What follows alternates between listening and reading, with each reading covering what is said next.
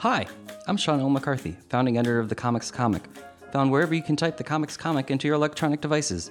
Welcome to Last Things First, the show that asks comedians about the historic lasts and firsts in their lives as their comedy careers have blossomed, from young people with dreams to adult people living those dreams, or still dreaming. Questions both big and small are asked and answered.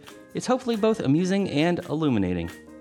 50 comics, one mega show, first new joke of the new year. That's the tagline for 50 First Jokes, which celebrated its 10th annual edition in New York City on Saturday, January 2nd, 2016, at the Bell House in Brooklyn. But when comedians John F. O'Donnell, Claudia Cogan, and Jiwon Lee came up with 50 First Jokes, they originally just wanted to invite a bunch of their friends to a dive bar show to commiserate over the very first jokes they ever told on stage.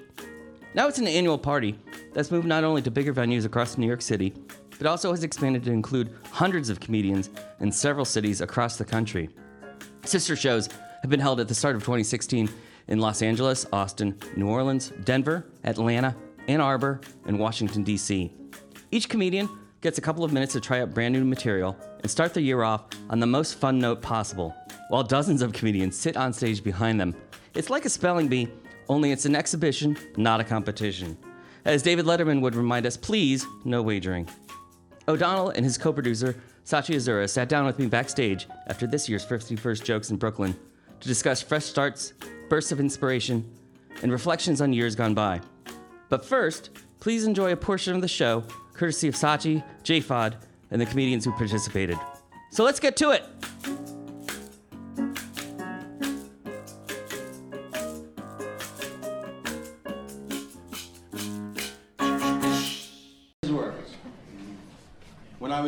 I fell in love with a boy who was sweet and smart and quirky. He would read me his poetry and talk to me late into the night about anything and everything. We told each other our secrets and he made me laugh. He was my best friend. One night, we stayed up late, talking quietly together after our friends had fallen asleep in the room around us. It was my last night back home on break before returning to college for the spring semester. He kissed me for the first time and asked to have oral sex. He was a freshman in high school. We never thought that night would lead to a prison cell or that the next decade of my life would be spent mired in a criminal justice system designed to crush my humanity. Worst blowjob ever! Please welcome to the stage the one and only Sean Donnelly, everybody.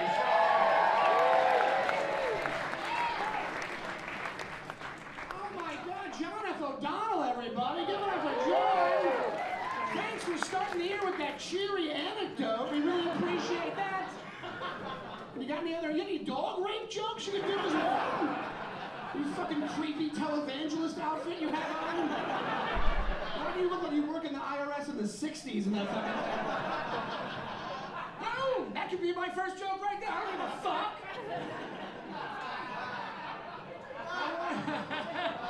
We all live in New York, yes? We're a bunch of fucking idiots. This is a shitty place. Like, where'd you move from? Island, see? New York makes you a shittier person, dudes? And you guys aren't laughing, but it's fucking true. I'll give you an example. I was downtown the other day, right? And I literally saw a homeless dude giving the finger to an ambulance that was passing by.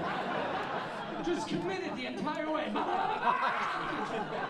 I've lived in New York so long, my reaction when I saw this wasn't, what is that man doing? That's wrong. That's an ambulance that's trying to help somebody. He shouldn't do that. I've lived in New York so long, my reaction was, yeah, fuck that ambulance. fuck that piece of shit, cocksucking ambulance, trying to save another life in this bullshit city that I gotta stand behind on the subway stairs and shit. I hope you die in the back of that ambulance. Have a great year. Bye bye.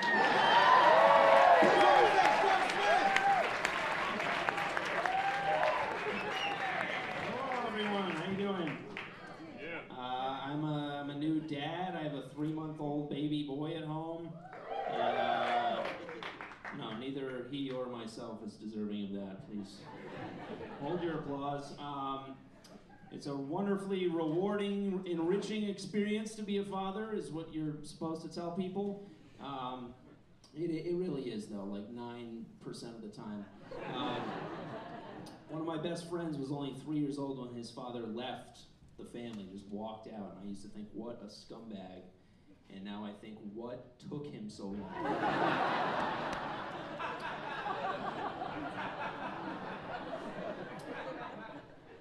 Another friend who, uh, who lives upstate, he has two kids, and uh, on his way home from work every day, he pulls into the parking lot of a supermarket, reclines his seat, and just sleeps for an hour.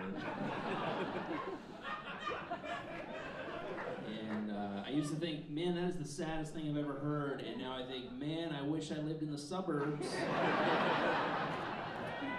I could use a sleeping car. Have to settle for a train or a park bench. Like, fatherhood's really brought out the homelessness in me. Uh, I will tell you this: when your when your baby finally does go to sleep, you will do anything to keep him asleep. Like I've been uh, making a lot of threats to delivery guys recently. Uh, like yeah, last night, I was like, uh, "Call when you get here. Do not buzz. Do not buzz." I swear to God, if you buzz, I will greet you at the door with a frown and a generous tip because even though I'm a father, I'm still not enough of a man to handle confrontation. Thanks, guys.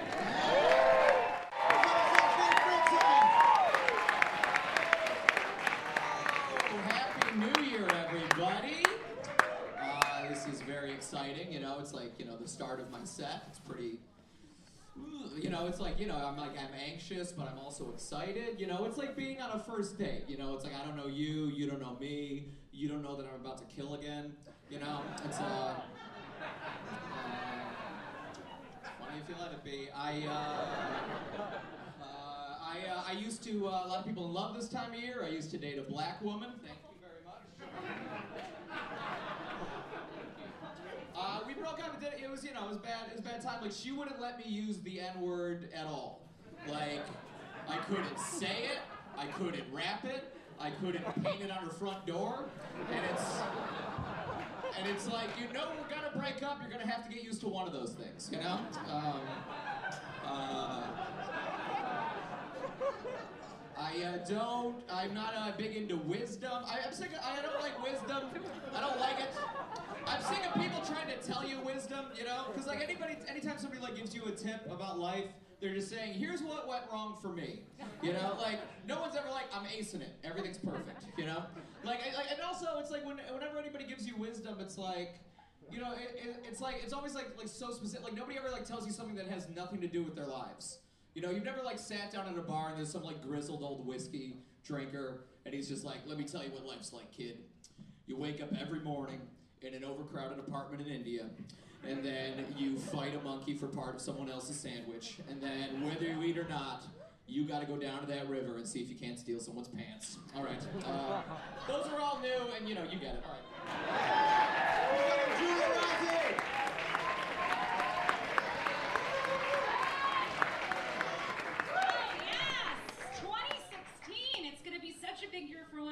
comedy again and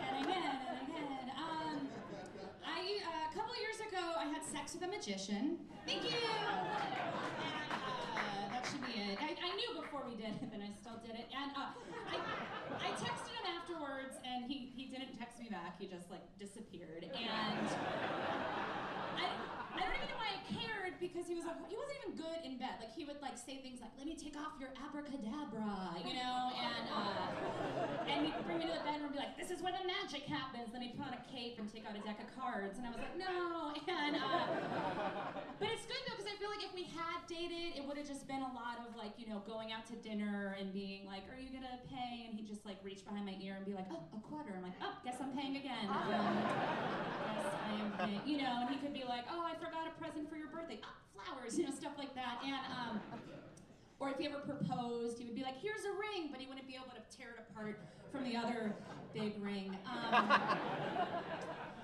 but like magicians have their own little thing. Like if you think comedians talking are annoying, like you should hear. I would hear him talk to his like a magician friends, and he'd be like, "Hey man, like why did that guy get like a Harry the Wonderful got on America's Got Talent?" He's like, "He's an industry darling," you know, and they'd be all mad. And uh, there's like like a bunch of magicians doing a 51st trick somewhere right now. I guarantee you.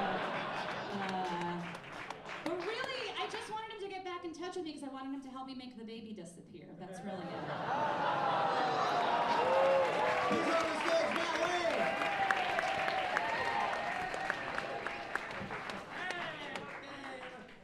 People here, uh, and I got a hole in my crotch, so. right there!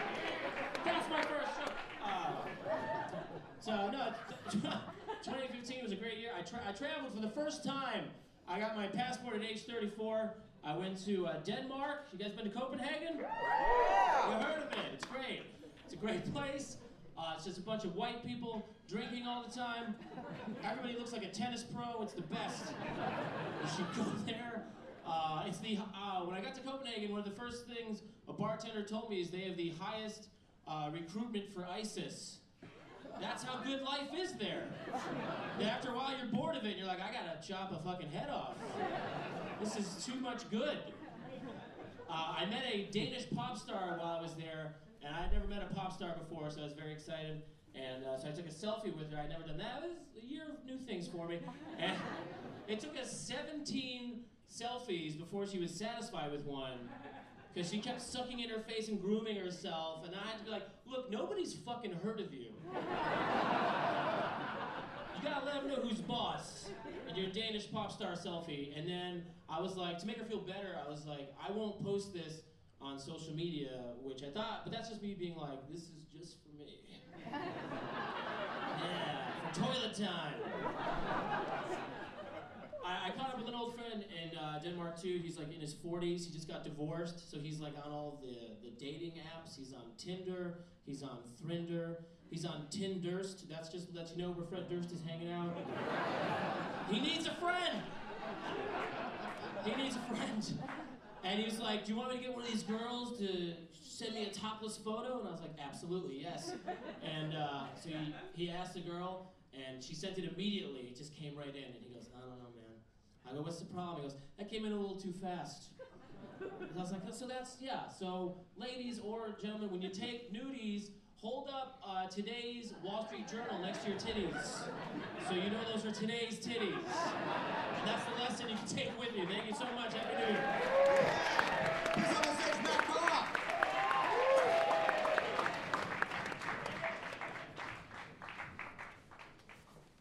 Hey guys, uh, I got a cat recently to uh, go along with my whole thing. Uh, and uh, the cat had to get surgery, right? The cat swallowed the tip of a glove, had to get surgery. I don't know if you know how much that costs. I'll tell you, it was $4,000 for cat surgery for a $100 cat. I was like, for this much money, I could just get 40 new cats. I can just make it rain cats right now. But, um, so the cat had surgery, went fine, and then uh, my girlfriend's like, we gotta go visit it in intensive care. And so we went and visited. We didn't pick it up, we just visited this cat. And uh, I was like, this, you know, this cat is not a person, right? Like, it's not gonna be like, oh, great, you brought my magazines. You gotta get me out of here. These nurses, they steal. So I didn't know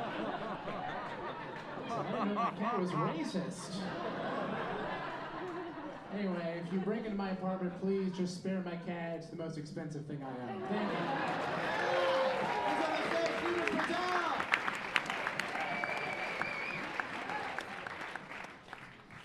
Hello. 2016. 20, 2015 was a weird year. I think it was a ter- it was a weird year to be an Indian person. Thank you. You can relate. I appreciate it. it, it was. It feels like it feels like black and white are about to go to war, and Indians got to choose.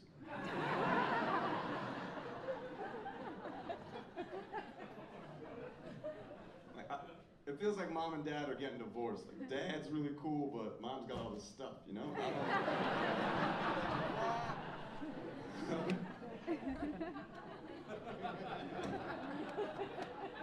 Like the worst, the worst shit that happened last year, like anytime something terroristy happened, I would have to, I would get called a terrorist. I mean, you look like a fucking terrorist. Yeah, well, you look like a lone wolf, you poor white motherfucker. And, and that was just a setup for what I really want to talk about, which is what I think. I think poor white people are ruining this country.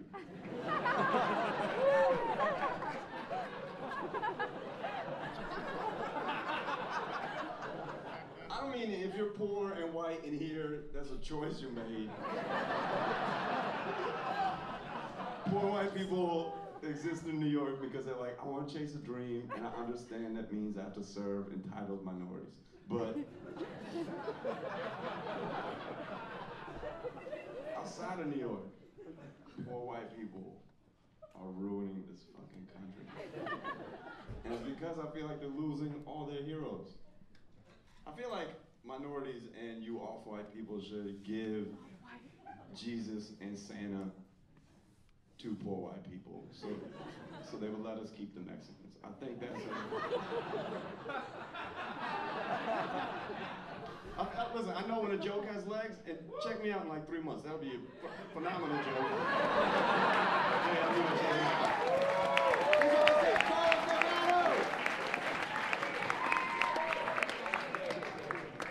Hello. Uh, I got into an argument recently with a girl over porn. Uh, had, we both had very strong opinions and hard heads, and this is what happened. She said, Carlos, how can you watch pornography? It's so unrealistic. It sets unrealistic expectations on women, and it makes us feel like we have to do things we would never normally do for men. And I was like, I get that. But how unrealistic is pornography to you? It's not like I'm watching elves have sex. I am watching people have sex who are dressed as elves. That is a different situation.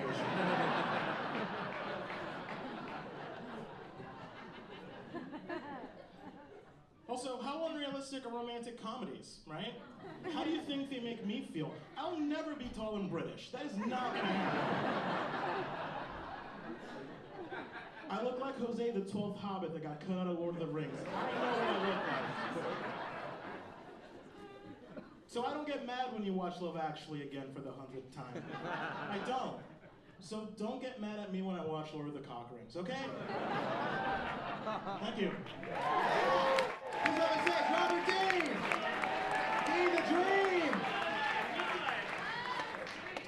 Drew, how bad is your herpes you have a dick on your blister? I love you. Hi. Hi, everybody. Hi, everybody. Should I just stop now? I can't. Fuck you. Fuck you. I have to talk about gun control. That's right. The man in the bedazzled sweatshirt is going to solve gun control right now. Hear me out. I think we should replace all guns with t shirt cannons. Not a terrible idea. Think about it. People who love firing guns can still fire something, and the rest of us just get a lot of free t shirts. That'd be pretty good. There'll be custom t shirts too, so it'll be like, Gary shot me, and all I got was this lousy t shirt. Or like police department, that's gonna be a popular one. A big one. And then like, you know, these people who have these like hateful bullshit ideologies, they can put them on a t-shirt. And then they'll fire it at us. And they'll be like, wear it, read it. And we can be like, I'm gonna dust with it, you know? Like, no, don't dust with it. You can spray pledge right on it. I just think it's gross how uh, available guns are and how unavailable t-shirt cannons are. You can buy a gun at Walmart, you can't buy a t-shirt cannon. You can only buy t-shirt cannon ammunition.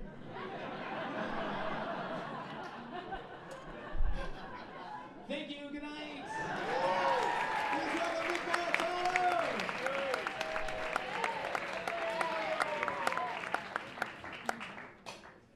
Guys, this is oh shit, is my fly down? It should be for the bit. Just let me know. Just let me. Thank you. Literally just came up with that. Uh, guys, just because I'm about to do uh, a Bin Laden joke doesn't mean I, I didn't write it today. And uh, all right, maybe not. Um, Happy New Year, everybody. I I, uh, I, I hate getting older um, because that means you're not a kid anymore. You don't make discoveries like you used to as a kid. Like I remember the day I found out that my parents didn't own a ruler was the same day I found out that my dick was as big as a mozzarella stick.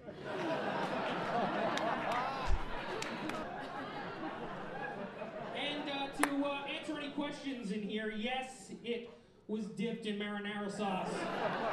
and no, I don't mean the mozzarella stick.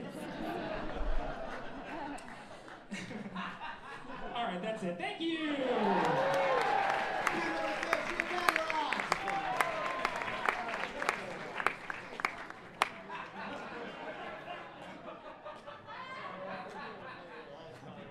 So this, thing, this is this is great, by the way. I was so tired of fake smiling for three years in a row. I'm tired of women telling me you should smile less. Uh,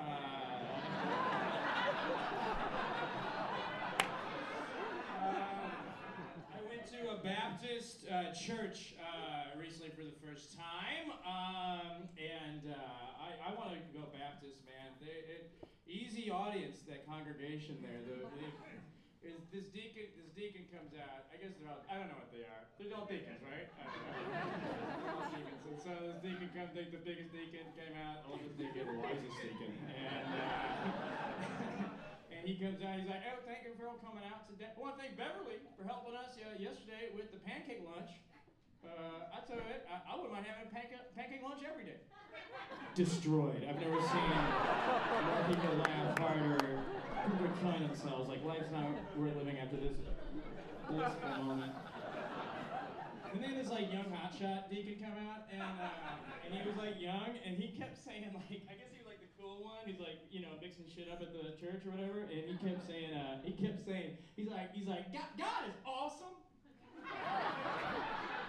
He is awesome, man. God is awesome. He is awesome. He is awesome, man. He is aw- God is awesome. He couldn't even, I just wish he went more with it. That's all I kept saying. You know, that's all he had written so far. And uh, he's like, he's, aw- he can do kickflips on a skateboard. He is awesome, man. He's got tons of Nintendo games. He is awesome, man. God is awesome. His dad lets him drink beer. He is, he is awesome, man. He's, he knows all the words to We Didn't Start the Fire. I mean, he is awesome, man. He's got one, he's got one of them flat pennies that a train rolls over. Yeah, he's got, he's got it. He's got it. He's got ear earphones and it's a feather earring.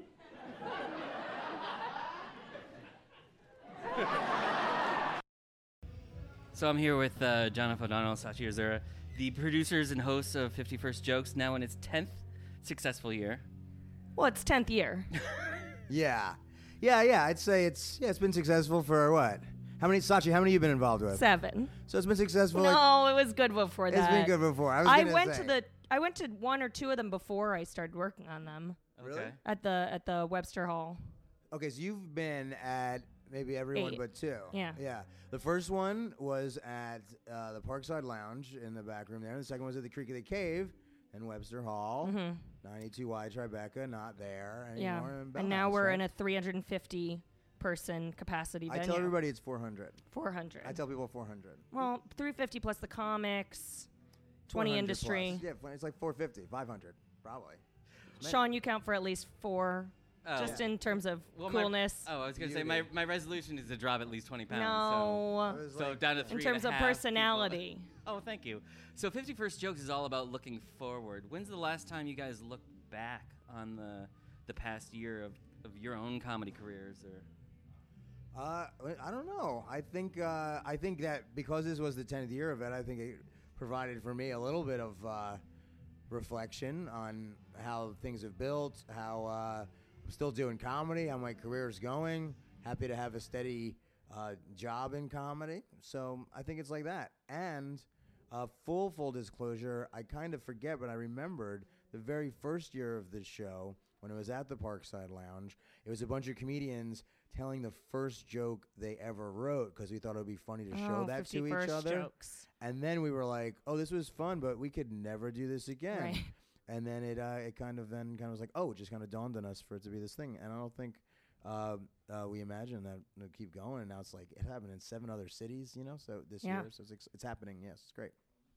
Uh, to answer your question Yeah. about looking back, I think always I live in a constant state of regret and nostalgia. So. Uh, I think that's part of the job of being a producer is that I have a really good memory and uh, remember all the comics names and shit, and, and then John just goes and is charming. Oh, thank you. Yeah, Sachi has a nostalgia remembering back to a wonderful time in her life that never actually existed, but Sure. she managed to romanticize it. Oh, yeah. Actually, Sachi posted a very nice thing about actually Sachi had a, a great year. I had the best year. I got married this year. I uh, I had a good job. Yeah, Yeah, I mean, it's it's, happen. it's been big things, and you, you you've got a new new job I've in the past a, year. I've got a new job. Yeah, I'm working on a, a TV show called Redacted tonight. We do all this political comedy news stuff, and uh, yeah, I find the work challenging and enjoyable, and I'm very glad to uh, get to be a part of it. I'm proud of the stuff we're doing. To be honest, you know, Sachi's developing all sorts of cool stuff at IFC and things like that. Are are you the types who who set goals, whether it's for a calendar year or your your birthday year, where you go, this is the year I want to do this? Um, today's my half birthday. I'm, I have six months till I turn 30, so that's kind of a I goalpost that there's some stuff I should get done by then. Yeah, today's I want to finish. I want to finish the script I've been writing for the last ten years. really? Today's the day that I don't know when my half birthday is because I don't think I'm that fucking special. that Oh, I- have I to think have- I'm very special. Yeah, she has her quarterly birthdays and whatnot. No, I'm just sure, kidding. April second to November second. Oh, I guess it's not that hard to figure out when you think about it like that. I don't know why in my head it's such a difficult thing to calculate. Wait, when's your birthday? oh, maybe it's October second. When's your birthday? yeah. July second. Oh, I'm April 6th. It's cool. Um, me? What was the question? Are you are you the, are you the sort who sets goals or, or New Year's resolutions, whether it's for a calendar year or your birthday year? Uh, you know what? I I don't know. I don't uh, generally set resolutions, but in terms of like setting goals, I do always have different creative goals that I that I want to achieve, and but mostly it really is like uh, wanting to keep putting a body of work together with with comedy. I didn't expect to be uh, moving out of New York to DC and uh, working on this show where I'm doing comedy I'm proud of, but it's not always stand up. So probably this past year was uh, one of the years where I still performed a, a good amount, but was generating stand up at a slower pace than I historically have for many years because I was doing other types of comedy. You know, good problems, right? But uh, but uh, I yeah, I would like to focus on you know really getting that hour uh, together, like with this kind of where I'm at now, and uh, and and try to do something with that. Okay. There are a lot of theme shows in, in New York and LA, especially. What is it about 50 First jokes now now 10 years in that really still is special for both of you? What is it about this event? The thing I, I that makes me the most excited about it is getting to put up like 10 new comics on it every year and that it has such an institutional memory and that there are so many people who for them it's kind of a rite of passage. And i mean even like mike lawrence was telling me that he you know when you get to be one of those first people to do it when it's when it's your first time and you're one of that group that you've never done it before like it's kind of a big deal. And that's crazy to me that i could put anybody in front of like some industry and a rockin' audience and have 400 people watch people i think are really funny doing stand up in front of them It's like 450 really when you count like the comps and all that. Sure, stuff. sure, sure. But uh, the uh, the thing is, for me, I see it. Yeah, I, I totally see that. But I I'm shocked too because like I've like I was, I was saying, it started as this thing as this thing for as a celebration of the comedy scene, essentially for uh, comedians. Not that it was a sort of thing where we didn't want audience to come and you know are uh, gracious you know gracious for them coming out. But it's supposed to be this fun kind of party show where everybody just. Uh, you know, has a good time, messes around with a joke that's uh, you know not finished or something like that.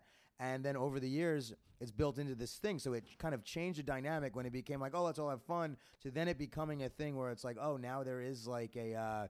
Uh, a competitiveness to it, not in the, not in the sense that comics are competing against each other, but in the thing like, oh, there's only so many spots, so it's like, oh wow, this comedian, you know, like uh, has been has been standing out, so they'll be able to kind of get to do this, and there's this great comic who's been doing their thing, is kind of like uh, really has this great voice, so they're going to be back again.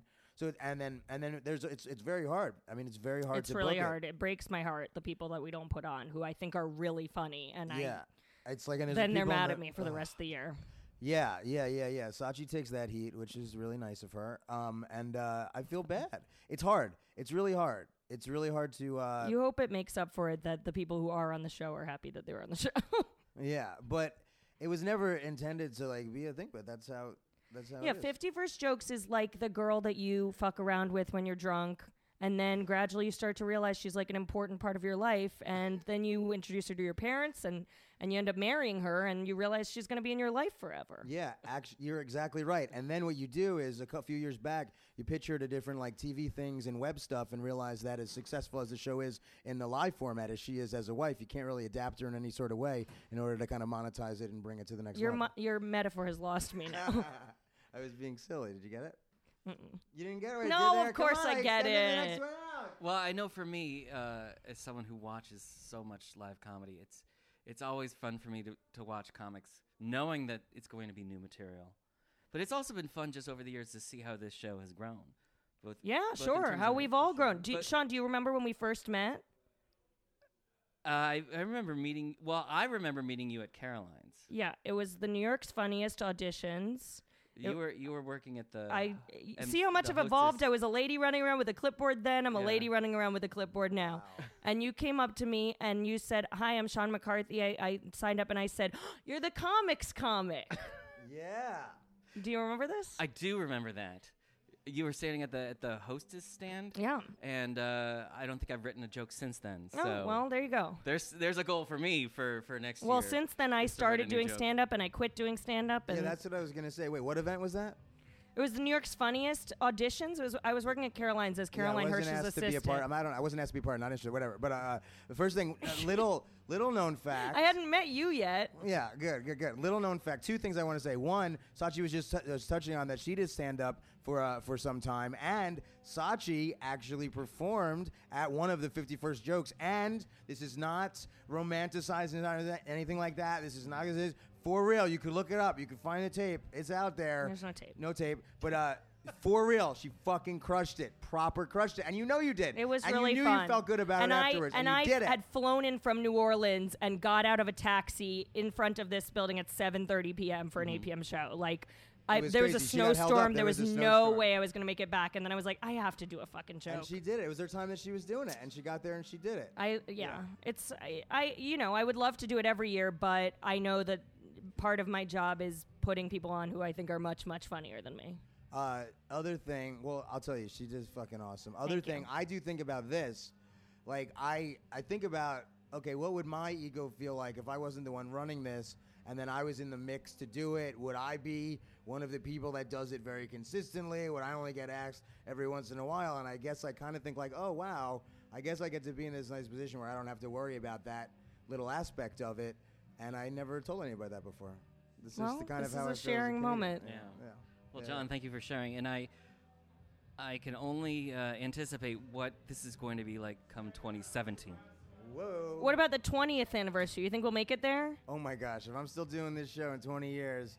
No, I'm 10 a lucky years, Man. 10 I mean, years oh, from now. 10 years from now. Yeah. 2026. Oh, 2020. Oh, yeah, yeah, yeah. I- 2026. I'll have a, a couple kids. Yeah, I'll, uh. You'll have an album out. I'll have an album. yeah, that. Oh my God. An if, if, album, if you got to 10 Yeah. years and You'll I have a- one no, album out and I'm you'll, still doing 50 you'll first have a you'll have a you'll be uh, hosting the Tonight Show.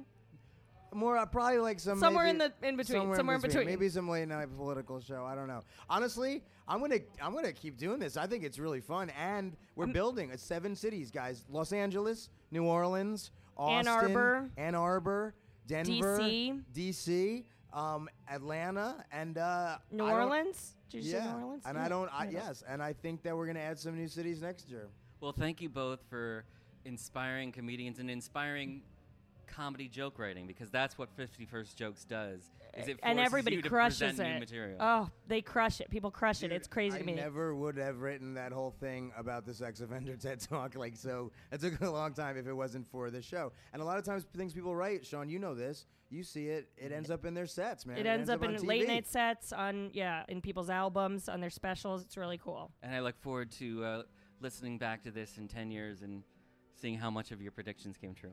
Oh, that's exciting. Yeah. Oh, that would be amazing. I hope that we all still exist and President Trump hasn't ruined us. yeah. I hope I get that comedy album done. That'll be awesome. Uh, hey, and Sean L, thank you for uh, for documenting uh, all the trials and tribulations, man. I appreciate it. It's my pleasure. Thank you so much. Yeah, thank you.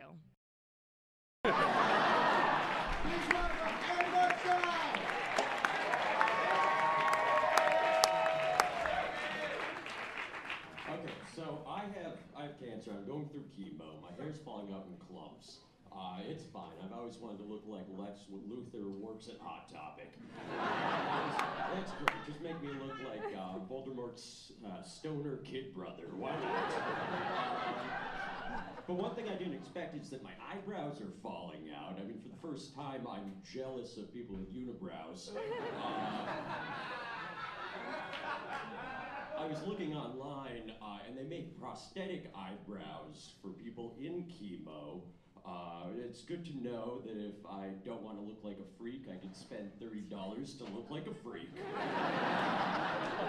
That's good to know. Uh, New Year's happened. Uh, I haven't had a drink in four months. I'm not supposed to drink. New Year's Eve, I had just a sip of uh, champagne and immediately wanted to fuck a stripper. this is, I don't know, it's been a long time since I had had booze. I haven't had more sense.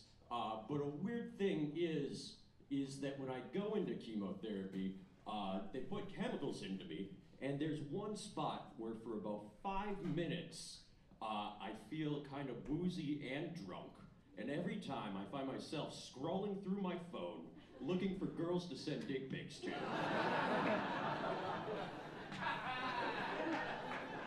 Which doesn't make sense. I mean, first off, who wants to fuck a dude during chemo? Uh, I mean, even the nurse wears a tarp to keep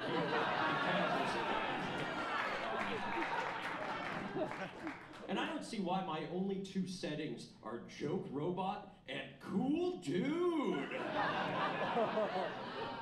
like here's here's how much of a fun guy I am. Uh, one time I got blackout drunk, woke up in a stranger's apartment in Harlem uh, with my backpack still on, uh, staggered around, and threw up in a paper shopping bag full of family photographs. Thank you.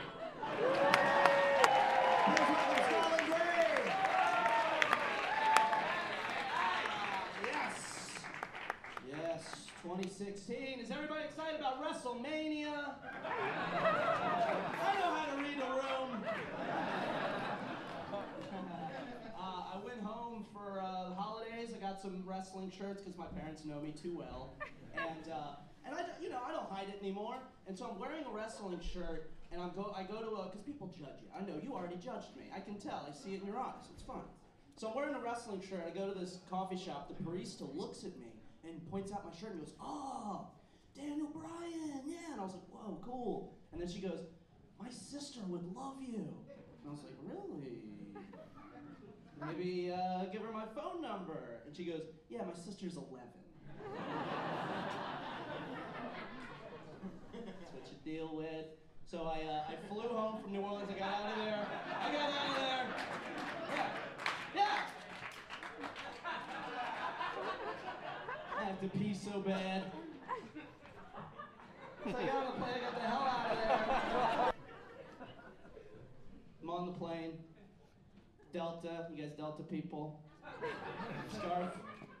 And they, they do the thing where they're like, peanuts, peanuts, pretzels, or cookies. And people are like, oh, I'll take peanuts. And the next guy's like, ooh, pretzels for me. And then I say, I'll take all three. Because you can do that. You don't have to take one. So then I take all three, and I see the guy next to me go, well, I'll take all three too. And then one by one, I watch people wake up. I'm Neo. Taking down Delta. One peanut at a time. Hey, you guys are doing great. Thanks. You guys got Steven Smith. Thank you, thank you, thank you, thank you, thank you, thank you. Hold up, Brian. I'm sorry, I need to lubricate you a little bit before I start fucking. So, uh, so what I'm talking about? I've been living in a lot of fear last year. I'm trying to get over that shit. I'm scared as fuck because I'm an adult. Uh, I am. I'm an adult. I'm scared. And I watch the news, and that shit is fucking horrific. This CNN is dis- is destructive to society, crowd. Like I think all that shit, cause right? Cause I've, I've been watching a lot of BBC. Anybody watch that at all? BBC Yeah. News. That is like a nice cup of tea. Watch that shit, yo. I'm telling you, cause like CNN, they, they deliver news like they just like did a line of coke off a hooker's titty. You know what I'm saying? Breaking news. BBC is just like like the, the worst shit, but they're like it's okay, just go to like sleep. You know? Like, Eight thousand people were murdered, but fuck it. You know what I mean? Like, so I so I, uh, cause I went, I went. This is what happened was I went to this concert, right? 'Cause my friend called me. Said, "You going, you want to go to this concert?" I was like, "Are you paying?" And, and so I went, and I, it was for ASAP Rocky. You know who ASAP Rocky is? Do you? Do you, do you not know? Well, maybe because you're an adult. Like, like, I mean, it's weird. Like, like that, I thought, like, as an you know, as an adult, like, you ever do that shit? You want to keep up with shit? Like, I'm 33, I'm keep. I realize I'm keeping up. I'm not in the mix. I'm keeping up. You know what I mean? Like, like Adele. I know. I used to not know who Adele was. Like when I was 15, I'd be like, I wouldn't know that fucking white shit. Fuck that. Now I'm like, hello. Like, I'm in it now. Mold now. And also, side note, this is the second song where she just showed up at a dude's house. This shit's getting kind of creepy. You know what I mean? Like, I think the third one's gonna be hello, like bitch, I got a family. You gotta go. You know what I mean?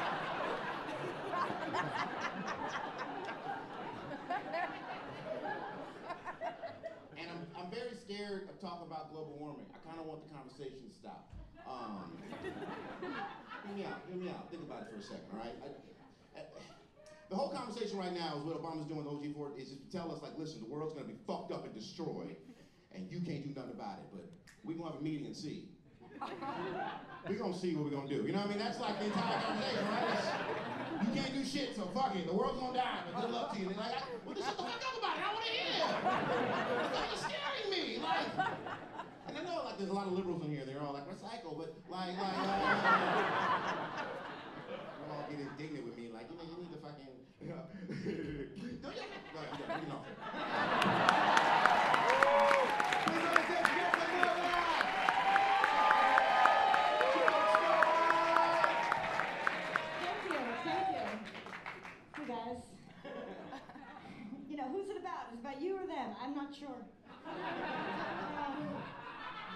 From all directions, you know?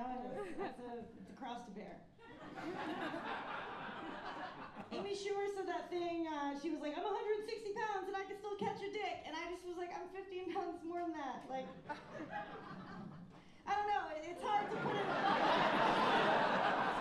Uh, so,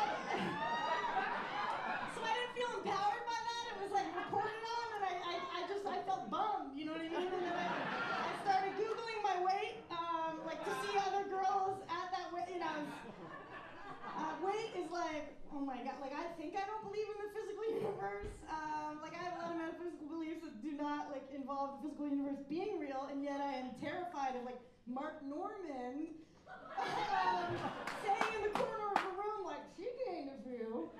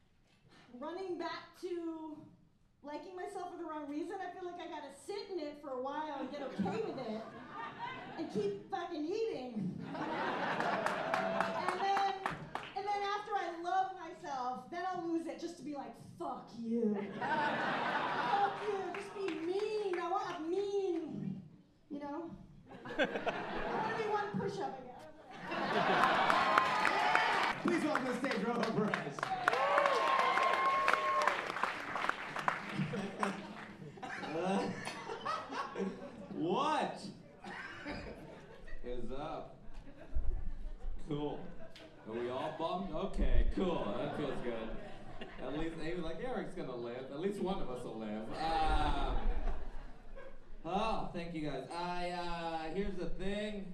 2016. Uh, I'm done with tall women. I'm done with you. Tall. I'm not dating tall women anymore. So don't come up to me after the show trying to buy me drinks, talking about, oh, I'll wear flats for you. No, you had your chance. You're done. I'm going five six and under from now on. Five six, that's it. And I know that eliminates a lot of people, so I'm lowering the minimum height. It used to be five feet. Now I'm going like I'll dip down to four six, four seven. like I'll go four six as long as she has like regular people fingers. Like I'll do like grown up fingers. Like I'll do four six. That's it. Because I used to love dating tall women because it made me feel cool. Because people look at you and they're like, oh, there's something about this person. People watch. It's the closest I've ever felt to feeling like Joe Pesci in Casino. Like that sort of like confidence. Because people look and they're like, what's this dude have? He must have like a huge personality. Like there's something different. You know what's not cool? When your tall girlfriend picks you up in public, like physically lifts you. That's a fu- That's a mind fuck because we. She kept threatening to do it, and I was like, no, you can't. And she, I think she thought I meant like, no, you physically can't. And I meant like, no, you can't because I don't know how I'll react. I might headbutt you. I might headbutt you. Like I can't afford that much therapy. But we were drunk and we hugged and she lifted. She lifted with her legs, which was cool. But she lifted and my feet dangled and that was the end of it. That was the end. If you walked by us that night at the bar, you just saw a bearded boy yelling, no means no! Thank you guys so much. Have a good night. Bye.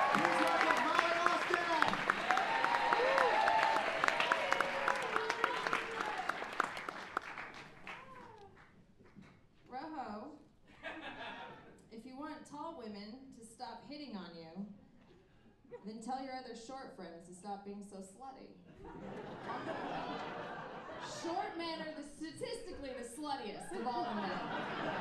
That's that's science. Those motherfuckers, they will crawl into anything, you know. I'm not mad at them. I'm not mad at them, right? Like they're like usually they're they're little fun bags. Loose in the hips because their moms put them into gymnastics, you know.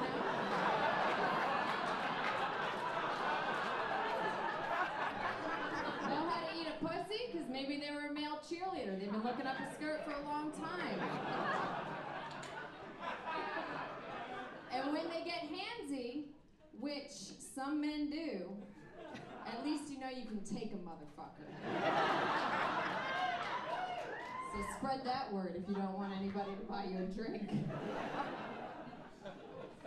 Uh, what about me? Great question. I, uh, I had back surgery in December, and before my surgery, I was in a lot of pain, like a lot of pain, and now I'm not, and that feels that feels like magic, right? Like everything to me right now feel like waking up and getting out of bed right now is magic. Uh, my baseline is is is wondrous, and and like okay, like I used to drop something, and then that's just the end of that. that was the end of the story, right? Now I drop something and I'm like, guess who's back in the motherfucking house with a big fat dick for your motherfucking mouth? It's me. Smooth Ball! Which is a nickname that I gave myself. Uh, hasn't caught on yet, but we have a lot of time ahead of us. All right, thank you so much.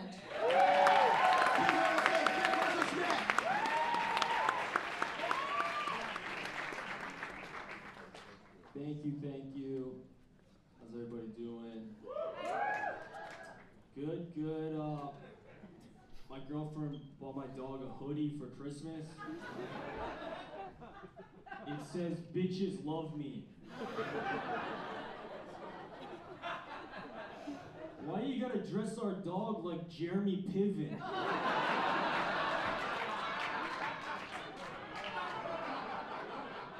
And she she's like, it's funny. Yeah, it's funny when you walk in. People are like, this is clearly ironic, a joke. Whenever I walk in, people are like, look how this men's rights activist dressed his dog.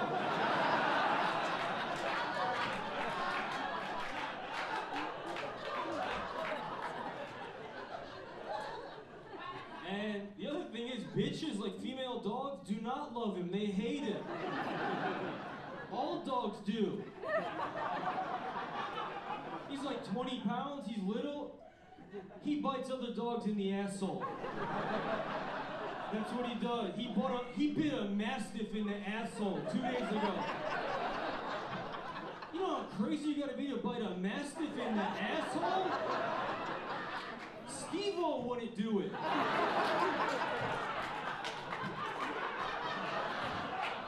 He bites a big dog in the asshole, then he hides under a bench so they can't get to him. They bark at him, they get in trouble. He's a jerk, and that's the thing that concerns me the most. I think if he was a person, he would wear a bitches love me hoodie. Thank you very much.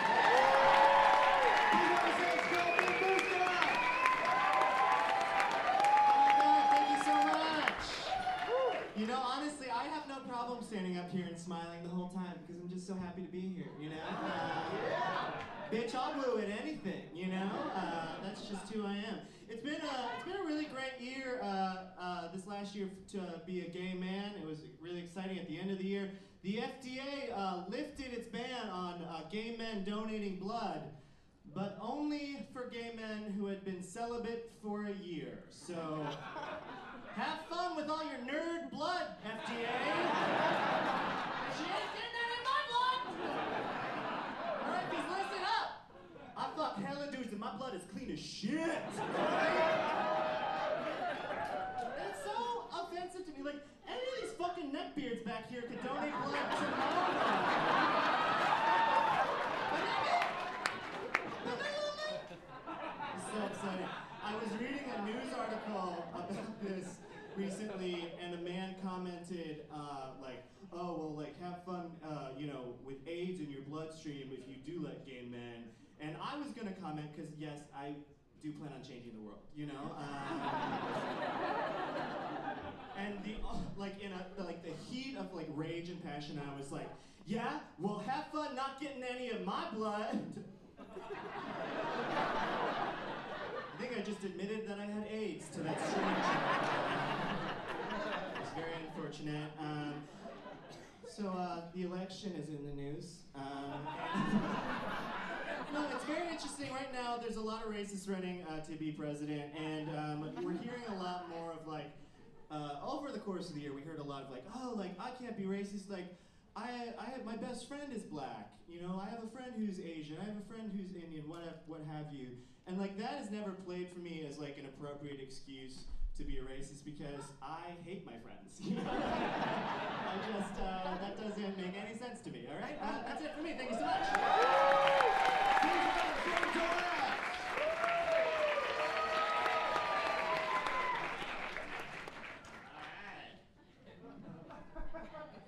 How am I doing on time? Round of applause for all my opening acts. for the world's least rhythmic church choir. I, uh, thank you. All right, guys, I gotta wrap this up.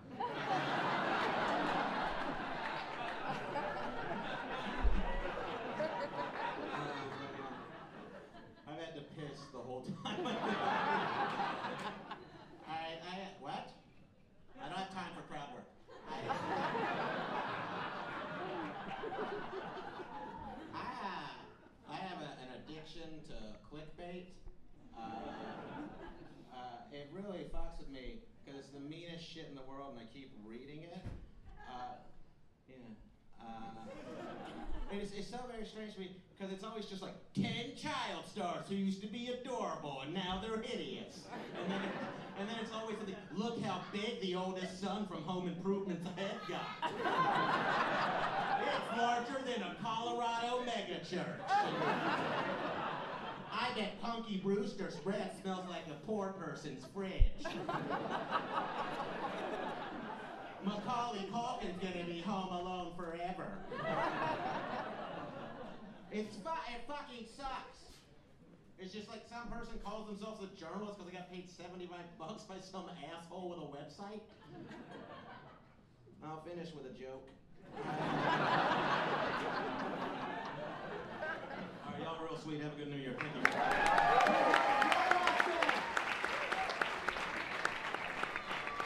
Hey, hello. Um, big news. My sister is in Gettysburg right now. the whole fam. They went the day after Christmas, or as my sister calls it, the reason I can't go to Gettysburg a day earlier. I love Gettysburg. My name is Brienne. That's what she calls Christmas. Uh, yeah, my sister loves Gettysburg. She loves the Civil War. She's glad that it happened. Uh, my watch is correct, I'm not wearing one, but if I had one, and if it was correct, she should be reciting the Gettysburg Address to her children about right now. But she updates uh, four score and seven years ago to however long it's been now. She like knows how long a score is and shit. She's out of her mind. Do yourself a favor. If you're not already looking at Facebook on your phone, open that up. Friend my sister on Facebook right now. Check out some of these pics she's posting of Gettysburg. It'll blow your mind. She posted one today that said uh, it was a beautiful view of Gettysburg landscape, and the caption was, I don't know if there's a more beautiful battlefield in the world. yeah. Fuck you, Shiloh. Why is Shiloh even trying anymore? Has it been to Gettysburg? So then I commented, uh, what about uh, what about love, Brianna? What about the battlefield of love? And then I remembered I haven't talked to her in like three years. what a weird way to get back into her life. But uh, it's fine. I asked her to get me a Stonewall Jackson T-shirt, and uh, she was like, Stonewall Jackson didn't fight at Gettysburg, and I was like, I'll talk to you when I talk to you. Thanks a lot. Uh, I heard uh, a crazy rumor that by round of applause you guys are doing all right, so I'm not gonna ask. But I'm about as fun as I look, and I used to be less fun than that. I didn't drink recreationally till after I finished college, and I'm just now starting to regret it because there I'll never ex- I'll never experience the thrill of underage drinking. Like at 21, using someone else's ID to buy booze is kind of exciting, and at 31, it's just identity theft. and there's drinks that I'll never have because I don't know where to get them as an adult. Like, like you just can't drink them anymore. Like you can't uh, invite a date up for a nightcap at, uh, at your apartment of a bottle of a water bottle that you filled with gin that you just pass back and forth until it's gone. And you can't be out for someone's birthday at a restaurant and be like, ah, for the table, we'll have an unlined trash barrel full of Hawaiian punch and vodka that we'll serve ourselves by dipping our glasses in over and over. You can't show up at a bar and be like, it's been a hard day at work, so uh, please duct tape two 40 ounces of vodka and only take them off when I'm finished. I, one thing I miss about being around underage drinking. I was around. I had friends when I was in high school, which makes it sound like I super did it when I say that. But there were no snobs. There are no underage drinking snobs, right? You don't ask how long whiskey's been aged. You just drink half a bottle of vermouth because no one told you that's not what humans do. no one shows up to a party at the woods and is like, uh, "What IPAs do you have? oh, what do you have on tap? A warm keg of Rolling Rock that I have to drink upside down, being held by my ankles." All right, I guess that's fine. Yeah. Very much.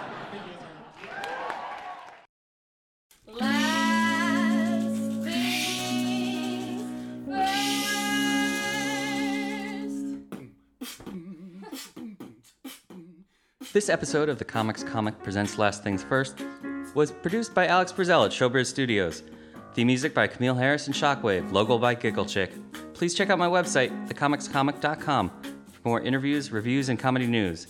Become a paid subscriber at patreon.com. I'm your host, Sean. McCarthy. Thanks for listening.